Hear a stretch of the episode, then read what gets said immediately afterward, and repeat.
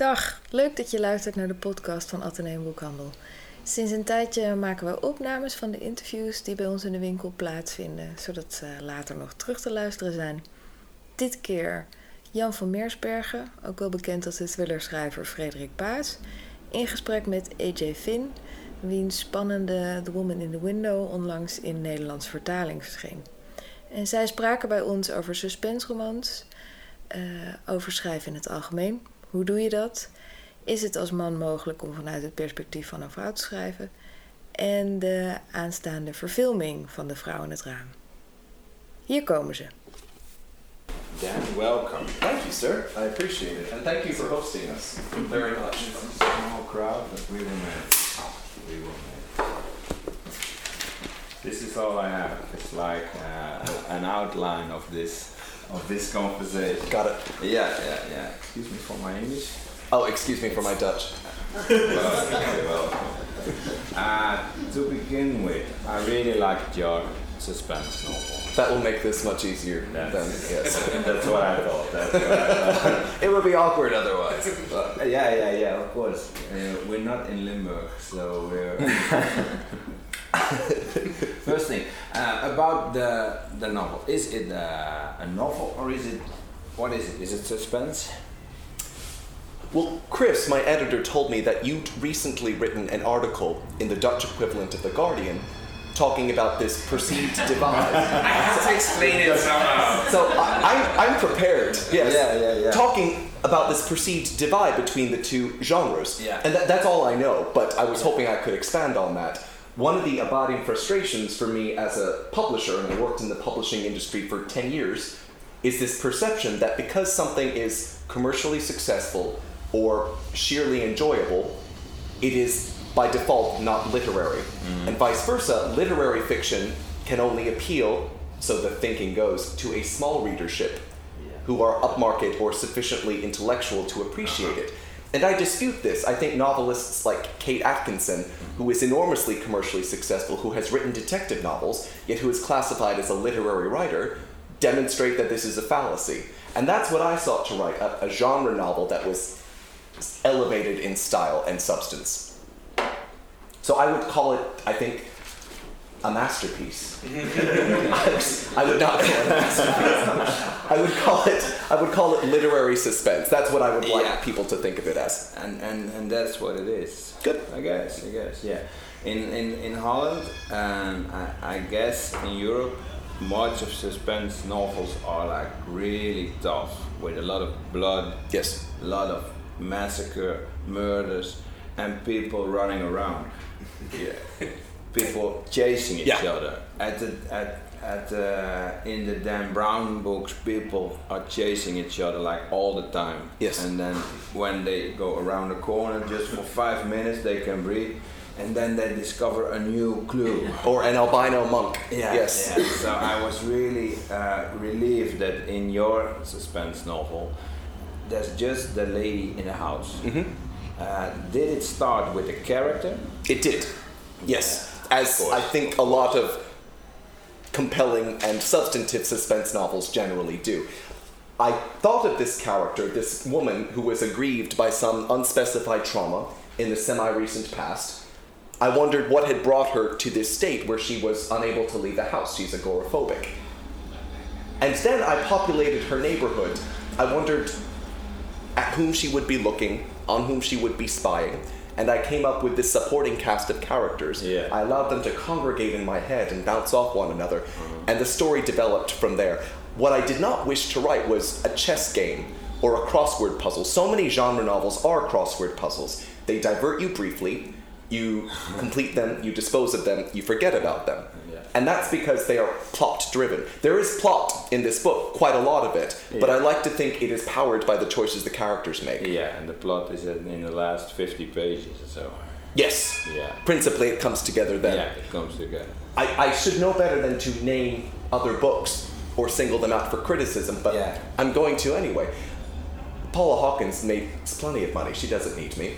so, But the, the girl on the train. one of the frustrations for me with the girl on the train was that her alcoholism seemed a contrivance. Mm-hmm. It was a way to keep the plot from collapsing. That was the only reason she drank too much, so that she could conveniently Yeah, yeah, forget yeah. what she'd seen.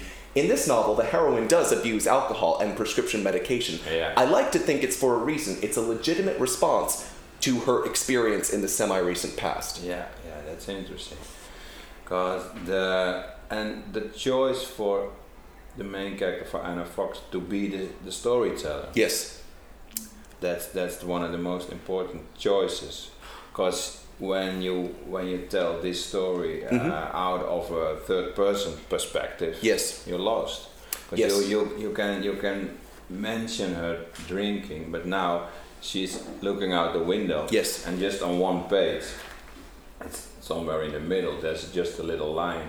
Uh, I guess today I won't drink. Uh, this morning I Yes. won't drink. Lines like that. Yep. And she is in her head. You are in her head all the time, but you can follow. Uh, not all the things she does, but what she, what her state of mind is. Yes. Yeah.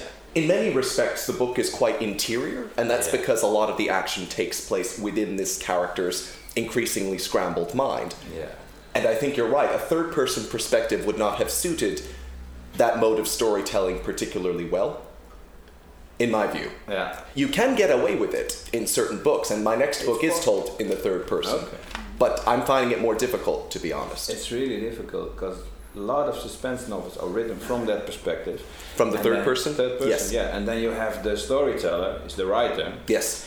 and from the beginning on, he tells the, the reader, well, I'm going to show you the puzzle. Yes. I give you. That was in the in the Dutch Guardian. I, I, I give you I give you all the pieces Yes. of the puzzle, and you just have to put them uh, on on the right spot. Yep. And for me, in a good literary novel, Yes. uh, sometimes in the first line, the puzzle is there, Yes. and then the reader gets to deconstruct the puzzle, and that's an, a different form. There's nothing wrong or automatically disqualifying about a puzzle novel. I've published plenty of them in my career. Yeah. It's just not what I wanted to write. I find them engaging up to a point, but then I discard them and I've forgotten them already. This is the case with, for example, James Patterson, who's tremendously successful and doesn't need my endorsement. But And he, he has a team of writers, right? I don't think he knows how to write. No, I'm kidding. James Patterson definitely knows how to write, but he does have a whole squad. Yeah. Yes.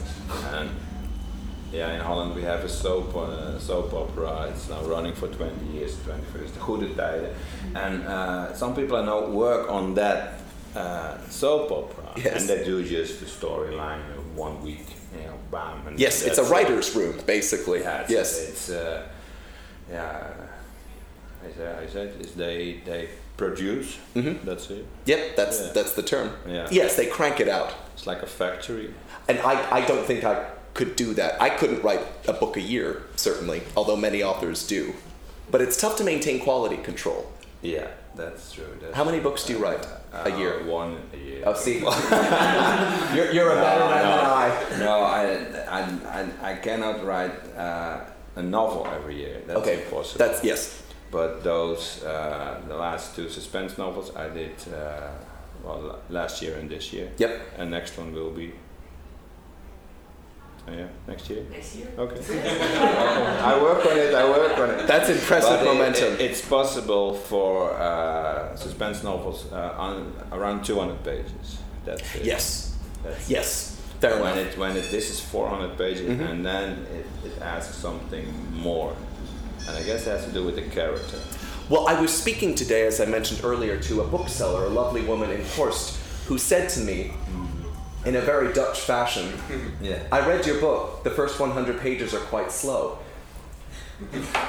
and I wanted to say something, but she just fed me vlaai, and my mouth was full, so I couldn't respond as I wished. I don't know what I would have said anyway. And it's true, the first 100 pages are quite deliberately paced. That's very much by design. I wanted Yeah. to adjust the reader to the rhythms and routines of an agoraphobe's life, and more to the point, I wanted them to get to know her.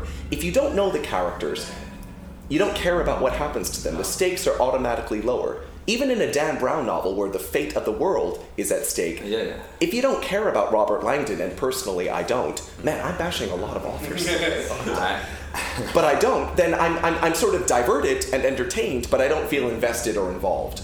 no, when I think about Robert Langdon, I, I always think that he will have a conversation with a volleyball in the next. but it has to do with, with the movies.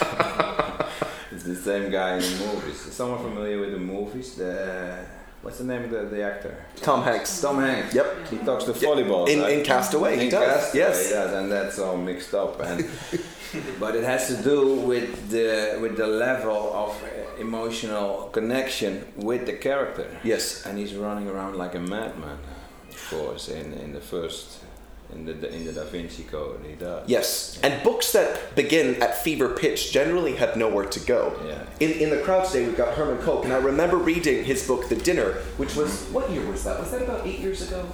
Yeah, oh, five years ago. Five, okay, five years ago. In, in, in English. In English, yes. In English, five years ago. And it doesn't begin like a shot, it's, as you know, a dinner. Yeah. But as you get to know these four characters, Yeah. you become involved in their lives. And then, when Herman starts tightening the screws, the effect is wrenching.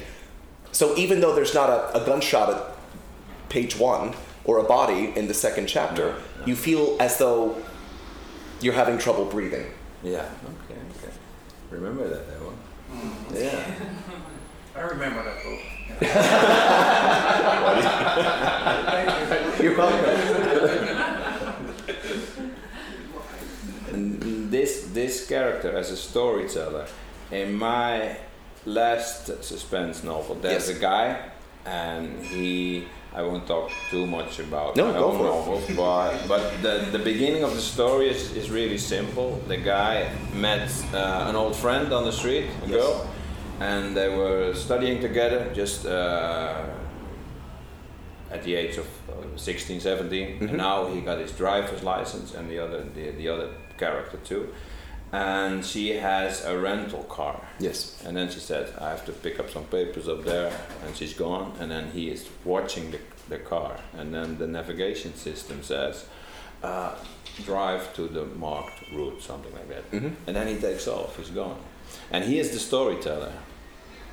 And the reactions are like, my mother couldn't get the story because she's she's that well she is telling the he is telling the story Yes. so it's true Yes. Yes. yeah but at the end of course it's it's all mixed up and he, he has another uh, agenda the story is totally different So he's not totally reliable. no not at Or all at all not at all he's Yes. not drinking but he's not uh, reliable He's dishonest in a way. Yes. Yeah, and that's what I liked about your character as well. She is not just looking out the window, but uh, the the perception she has is is tough.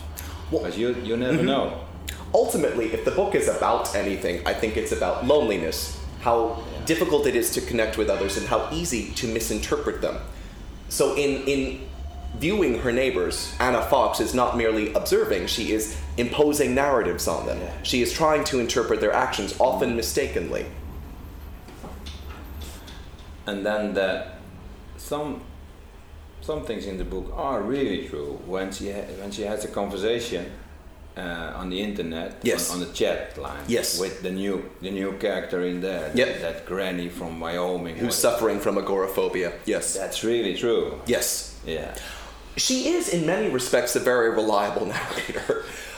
I remember reading an article in The Guardian a few months ago, written by a female novelist whom I admire a lot.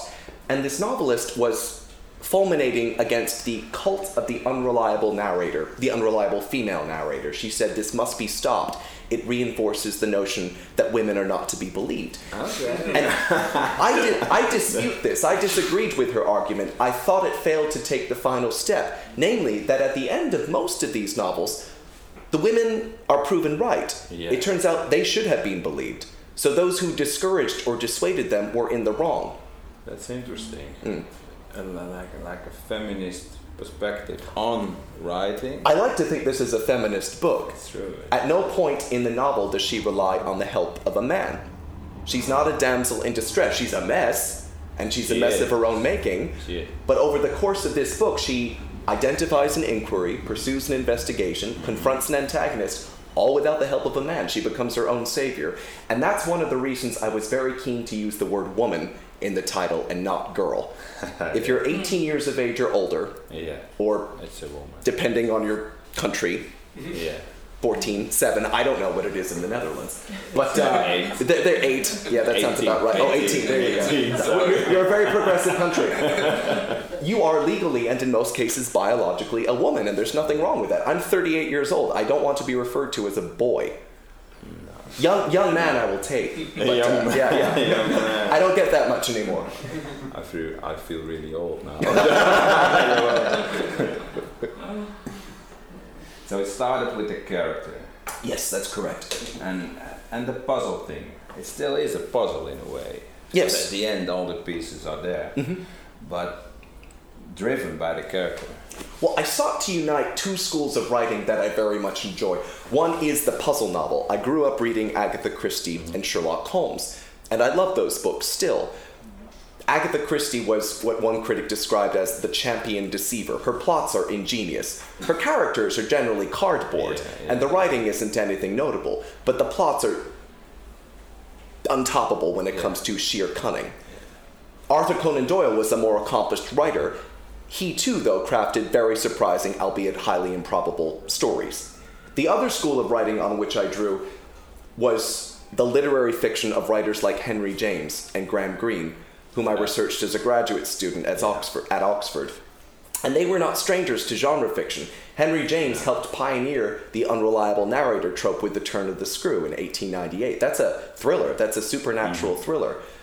Half of Graham Greene's output was detective stories. So in their work, they found a way to wed both plot, narrative momentum and thrust, and prose style and depth of character. Yeah. And that's what I sought to do in this novel, wed an Agatha Christie style plot with the depth and dimension of someone like Graham Greene. Yeah, and Graham Greene did did uh, Our Man in Havana. Yep. is a is a suspense novel. And it's a funny one too. really funny because the spy discovers a uh, a map. And, and, and there's a really big story about it, but it, it, it is a map of, uh, of a vacuum cleaner. Yes, something that's right, yes. That's really fantastic. and, and when you when you read that book, you can tell that he had a lot of fun. He did. writing that. Well, Graham Greene was toggling between his tortured Catholic novels and his so-called Yeah. entertainments like Brighton Rock. Yeah, he, he made a difference. Entertainment and yeah, the end of an affair is totally different. Completely. It's really tough. It's a wrenching Yeah. novel about Yeah, spirituality. yeah, yeah. Yes. No, no fun with vacuum cleaner. There's not a vacuum cleaner to be found. Well, I are you are you working on a new suspense or on a novel? I am. I'm Is- is working. it- Mhm. have- do you have ambition on writing literature or novel? What, what, what is that? Because I, I do both, and for me the difference is, is between the genres is getting smaller. I guess. I hope. I like to think so, certainly. And there are authors who are very successful in the English speaking world, like Kate Atkinson, like Tana French, like Gillian Flynn, Yeah. who help collapse the divide between the two. These authors write books that appeal to book clubs and to literary critics, as well to mass market readerships. That's what I want to write. My second novel, which is almost finished, is another psychological thriller set in San Francisco. There are three female narrators, each of whom is described in the third person, and that's proven Okay. quite challenging. Yeah, yeah. Sure. Are most of your novels told in the third person? Mm, The last ones. Okay. The first four or five were from were all from the third person, and mostly in the past. So there was a lot of distance. Yes. Me as a storyteller, I I was invisible, Yes. and I wanted to get get rid of it. I read a lot of Steinbeck and Hemingway, Yep. and Cormac McCarthy is all third person in in the past. Yes. a lot of distance, and they sometimes they do really a good, uh, like just one phrase from a poem or something. Yes. somewhere in between, and that's it.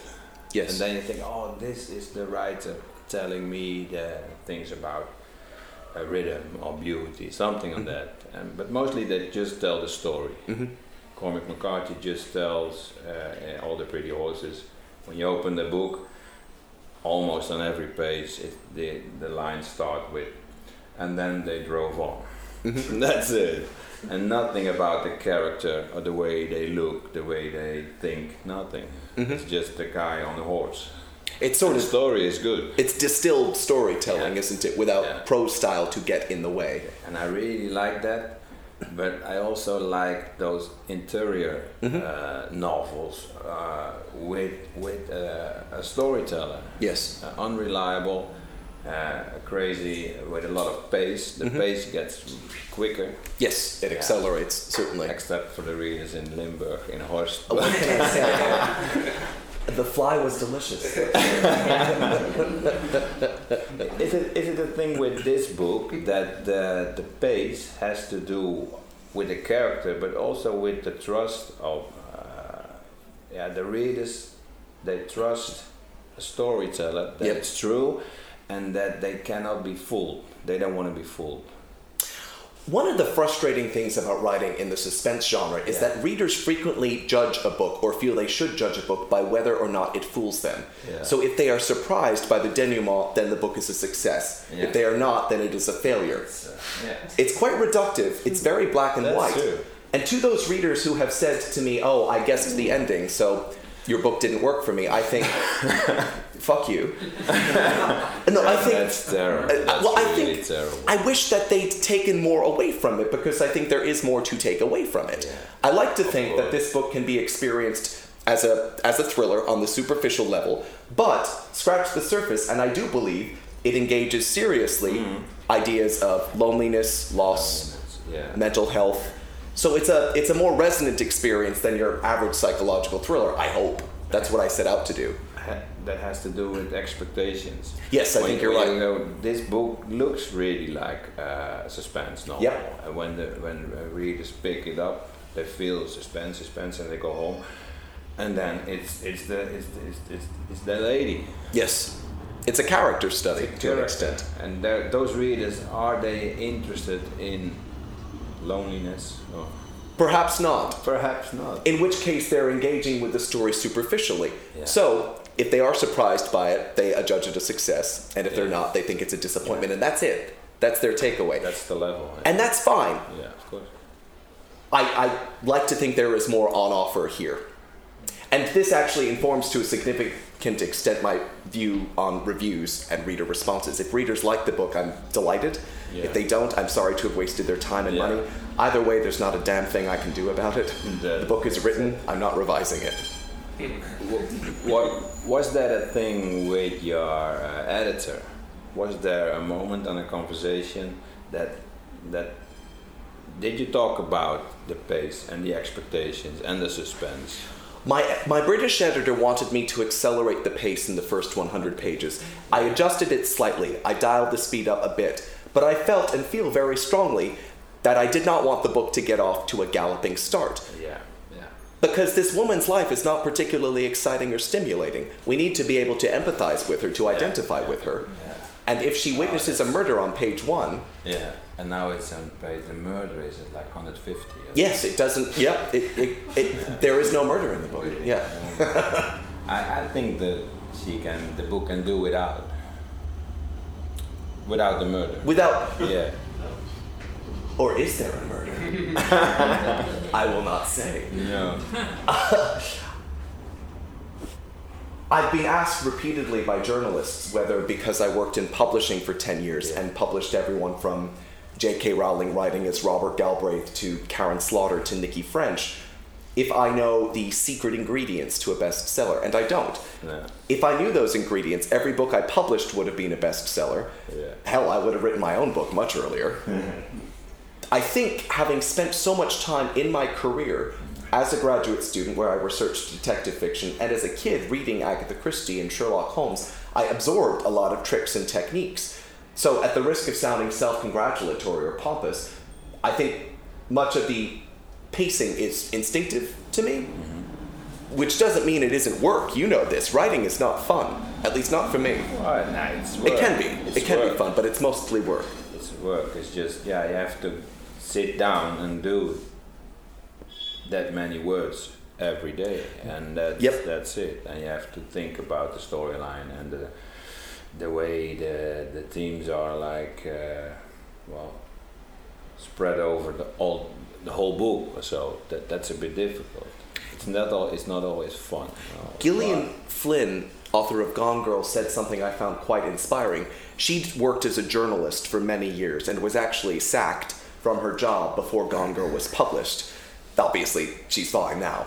But uh, she said that her training as a journalist helped her as a novelist because when you're working as a journalist, you have to get a certain number of words down on the page even when the muse isn't Yeah. calling. Yeah. And the muse rarely calls, in my experience. You just have to sit down and do it. The muse. The muse, I know.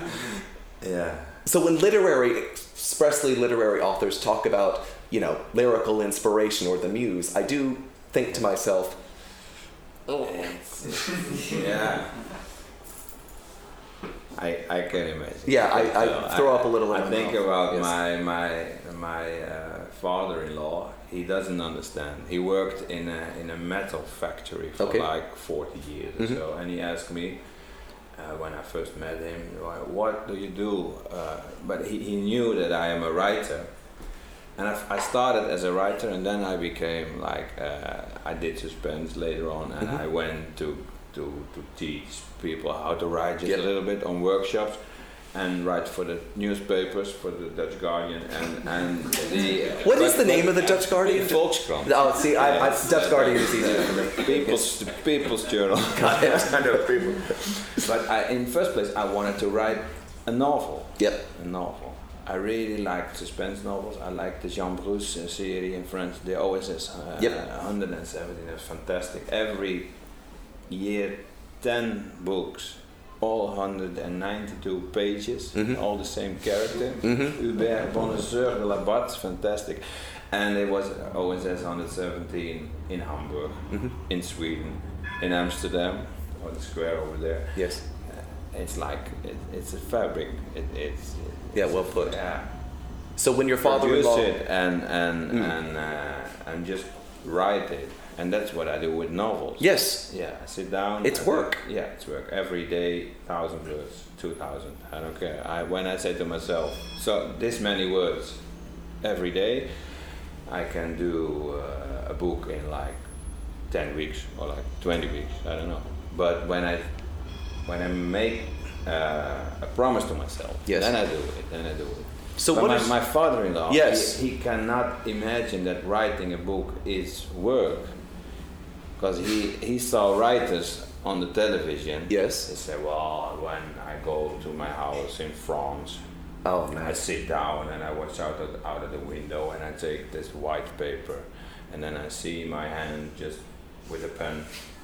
And then it, there it goes. Like, It's like a Ouija board. it's, yes. it's a famous uh, Arthur Japin is a famous Dutch writer, and he was an actor, of course, Yes. before. And and it's like the hand of the Addams family. You know? just- yeah. Floating. That's yes. it. That's it. Cousin. Yes. Yeah. So under a lot, a lot of writers, we call him like the Adam, the Addams family, the hand, the it. Yeah. yeah, it is work.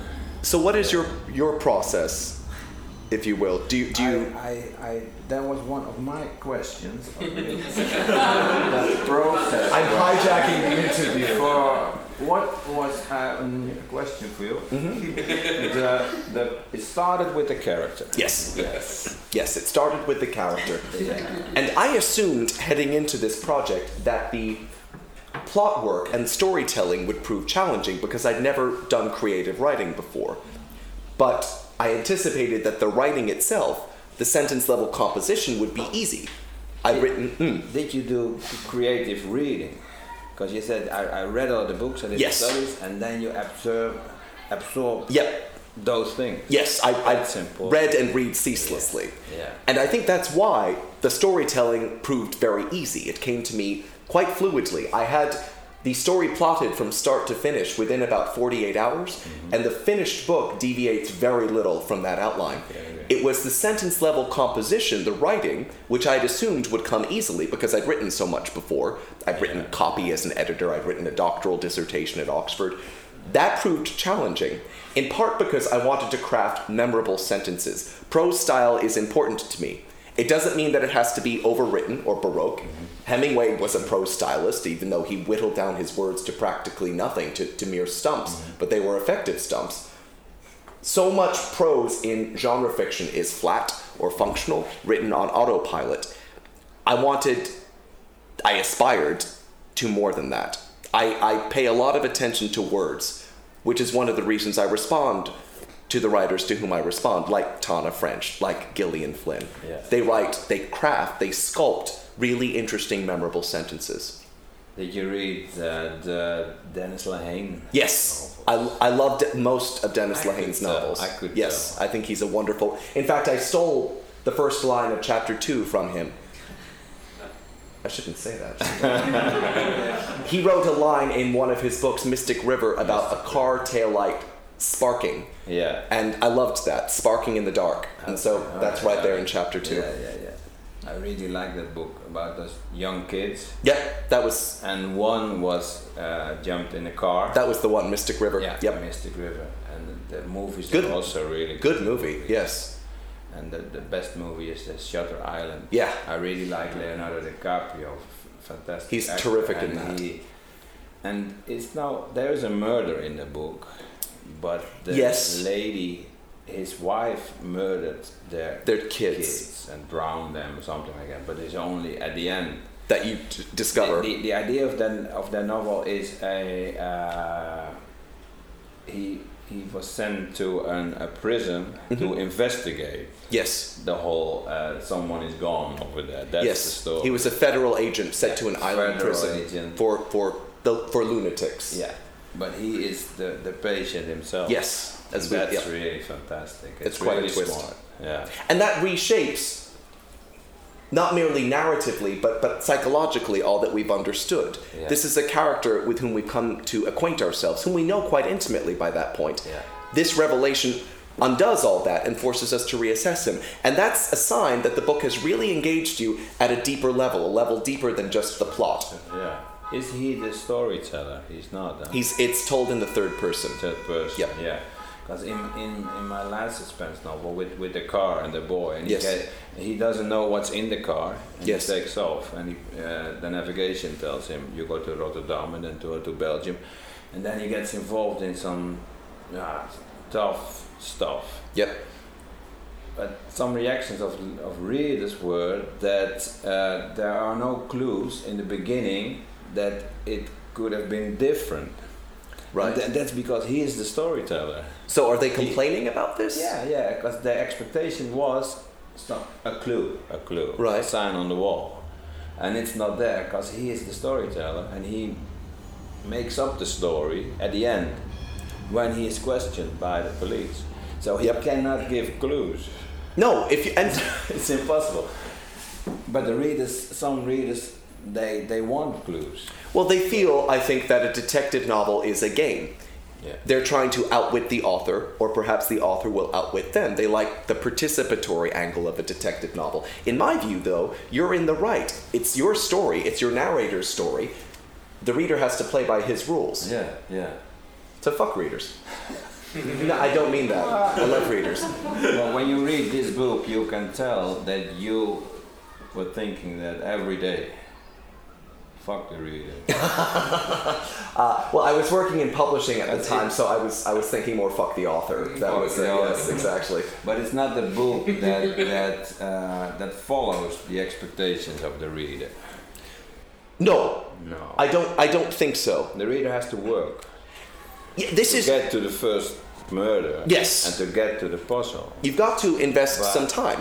Yeah, and and that's that's uh, you give the reader a job. Mm-hmm. Some readers just read uh, on a holiday Yeah, or on an, air, an airplane, And again, that's fine. and that's fantastic. Yep. Of course, yeah, that's why people like to see the soap operas on television. Yes, My it's daughter- undemanding. Yeah, they don't have to think about uh, everyday uh, troubles. That's it. And again, this novel can be experienced like that. Yeah. Crime fiction, to me, I said this last night actually at an event with Nikki French, can often be like a Trojan horse, in that you can appreciate it externally Yeah. and not beyond that. But inside, sometimes, not often, but sometimes it is smuggling in deeper, more substantive, more engaging themes. Yeah. And that's what I sought to write here. Yeah. Do you write at a particular time of day? in the morning. Yes, the morning. so do I. Yeah. And then what do you do in the afternoons? People think I just go to the bars over there, but it's not true. I, That's only Mondays through Thursdays. Yes. for you, it's the morning. It is the mornings, although because I'm on tour and this is the fourth month of my tour, which is projected to last until November, I find it difficult to evolve a routine. Yeah. So I'll jet back to New York for three or seven days at a stretch. I'll get up at around five. I tend to rise quite early. Work until eight. I'll swim. Then I'll work until noon. Yeah. And then I'll usually go to the gym. And then I'll just read in the afternoon. Yeah, reading is the thing for after work. I fi- it is for after work. Do you have uh, a schedule of words? I- This many words. I try to write a thousand words a day. Yeah. I remember reading Stephen King's book on writing, Yeah, yeah. in which he boasted of some. Well, boasted that makes him sound vain. He talked about writing, I think, two thousand words a day, Yeah. which to me seems extraordinary. But you you do that sometimes. Sometimes, yeah. The last novel, it, it will be published in a year or so. I did two and a half thousand uh, every day. So I thought all my novels are like 50,000, 60,000. Yes. It's not that much. This is much more. This is ninety. Yes. 90. Yep. I wanted to do over 100,000 words. Okay. I never did it. So when I had 40 working days, Yes. two and a half thousand. So it's like five days a week. Saturday I play football, Yes. Sunday is rest. So, yeah. That adds up. It's possible. quite quickly. It that, is that- possible. That, was the thing when I thought this is possible. That's impressive. yeah. I don't think I'm. And then I did, I did 100,000 words in 26 days. Because I, sometimes I was finished at 11 o'clock in the morning. Sure. And I don't swim. But I, uh, You got that knee. yeah, Yes, and exactly. afterward I, I read or I do emails and that stuff. Do you But read it every is- day? It, it, was possible because I had uh, the voice of the of the storyteller. Yep. He's a friend of mine in the south in Brabant, and he is a uh, he works at the, uh, he's a gardener. Mhm. He does that. We studied the same uh, the same high school, and I went to Amsterdam, and he stayed there. And now he's a gardener, Mhm. and I know the way he thinks and he talks, and, and yeah, it's just like I I hear myself Yes. but I'm not a gardener. And then he, that's the perspective. And then I did the first version, and then after that, I thought, no, he cannot be the storyteller. Right. His girlfriend is the storyteller. So you And wrote the then whole I, I changed. Right. I changed the perspective, and then that took longer than the first version. Why? It's the female perspective is really difficult. It, it gave me uh, a motive for the, the amount of words Yes. because I always think that, that women talk more. She's talking. it's not a feminist thing. No, no, no. But for me, it was a motive Yes. because my my yeah my friend in the south Yep. he doesn't talk like hundred thousand words to me. Yeah. Let's hope not. He kind of do. I know the way he talks, Mhm. but it's just his voice, and he's not a storyteller. Mhm. He's not. He's a gardener. Mhm. And when he's he's cutting down a tree or so, he doesn't tell stories. And at the end of the day, when someone asks him, uh, "How was your day?" Oh, it's okay, fine. And that's he's like Hemingway. yeah. He's a few Yeah. words. And, Yes. and, and that's what I, yeah, more more or less the same. Yeah. I'm asked often what it's like being a man writing from a woman's perspective. Yeah. And my answer is twofold. In the first place, whether I create a male character or a female character, that character is make believe. Yeah. But secondly, although I don't know how a woman thinks, I don't know how other men think either. I know how I think. So I just decant It's- myself into that character. it's a big di- discussion in Holland because when the, they, we have two really big uh, prizes yes. and always with six nominees, and there's always just one or two ladies Yes. writers, and that's a problem Yep. for I don't know for for who that's a problem. It's not for me because some Well, you've got the right equipment. Exactly. yeah, but but, uh, some some novels by a woman are uh, the storyteller is a man, and it's about an, an old. I don't know. It's it's it's it's it's the same with black novels. Mhm. It's really difficult. Mhm. Why is James Baldwin is a black writer, but are his novels black novels? Yeah, interesting question. And how does it tell by the words? Not not just by the color of the writer. Yes. And that's with female writers, it's the same. But I'm interested in that. In the English speaking world, male writers are exponentially more likely to enjoy review coverage and to win Yeah. prizes, That's true. and slightly more likely to hit the bestseller lists. So, my view is that as a male writer, the least I can do is try to adopt the female perspective in a book, Yeah. if not in every book. Women successfully ventriloquize male voices all the time in literature. Men can do it. Madame Bovary, Anna Karenina, Yeah, yeah. the woman in the window. Yeah. I don't mean to mention that in the same breath. Uh, but I think men should do it more often. Uh, and what is that with this storyteller? The the drinking and the medication Mhm. and the mix of that. hmm Well, to some extent, it's a narrative device, and I can admit that quite freely.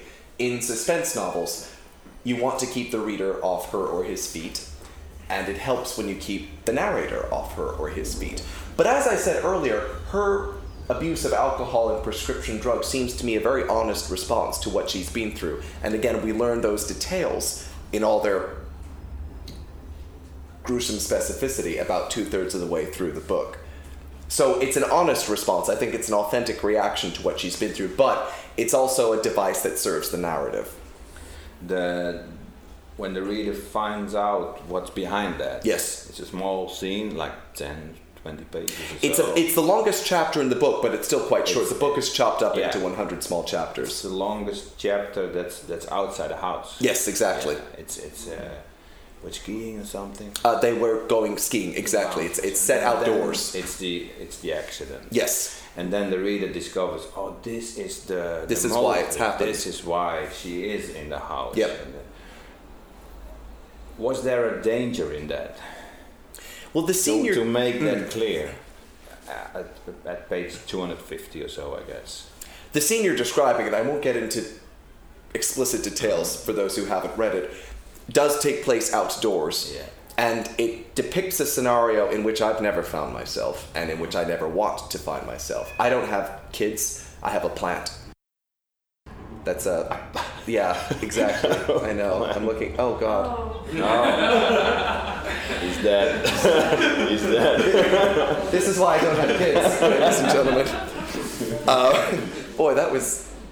Man. This conversation Yeah. is recorded. It but just it got, cannot be it just got recorded. really, really fatal. I'm gonna give it some water. So I, I can't quite appreciate the dynamics of the situation in which the character finds herself, but I, I can guess at how horrific it must be.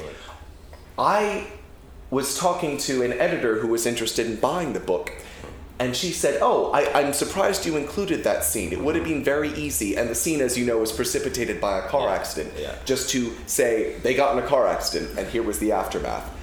Um, in, Yeah. in hindsight. But instead, I drill into it, I dive into it. Yeah. I think it's absolutely necessary. That scene To make it a big scene. Yes, it, it forms the heart of the novel. If you don't understand or buy what's happened to render her agoraphobic, you're not going to feel particularly invested in her. You're not going to have sympathy for her because I freely acknowledge she's a frustrating character. And it's not enough. It's not enough. No. She doesn't take care of herself. So you're looking for a reason to root for her, and then you get it. Yeah, yeah, yeah. Interesting. Mm. Yeah. To make like, uh, is it turned into a movie now? It is. They start shooting on August 1st in New York City. And do you know how they're gonna do that scene? I don't. Like I, on, on, a, on a, like in the novel? the- it will be like in the novel. Yeah. Uh, I don't know the specifics. I read the first draft of the screenplay. They do go through that scene in its entirety. I don't know where they'll film it though. I guess the movie also has to start with not well with the character, with the actress. Yes, yes, it's going to be Amy Adams, Amy Adams. who was. Uh, Yeah. Yes, I don't know names of actresses, but You know her. Yeah. You see her, yeah. she was in uh, Arrival. I'm not sure what the Dutch title would have been. Yes. So we use English sentence. Oh, right. Arrival, American Hustle. She's Lois Lane in the DC Superman movies. Okay, okay. She's, she was my first choice. okay, And the studio went after her. Yeah. So I'm excited about Yeah. that. And what's that thing on the in the beginning of the novel? They go to the roof. Yes, her tenant goes to the roof. Yeah. Yes. The two of them. Two Oh, the- yeah, yeah. she yeah. stays downstairs, but he visits the, The roof where there's a garden. The guy in the basement. Yeah. Yes.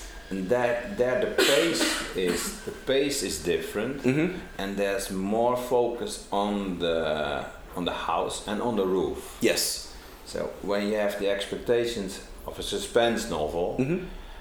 I I got the feeling, oh, this will be somewhere in the end. Yeah, which it's signposted. Yes. Yeah. I'm not going to Then I- describe the roof unless I'm going to use it later. It's like Chekhov's gun. So you use like this scene as, as, as a big thing As in a the house. tease. Exactly. As Yes. tease.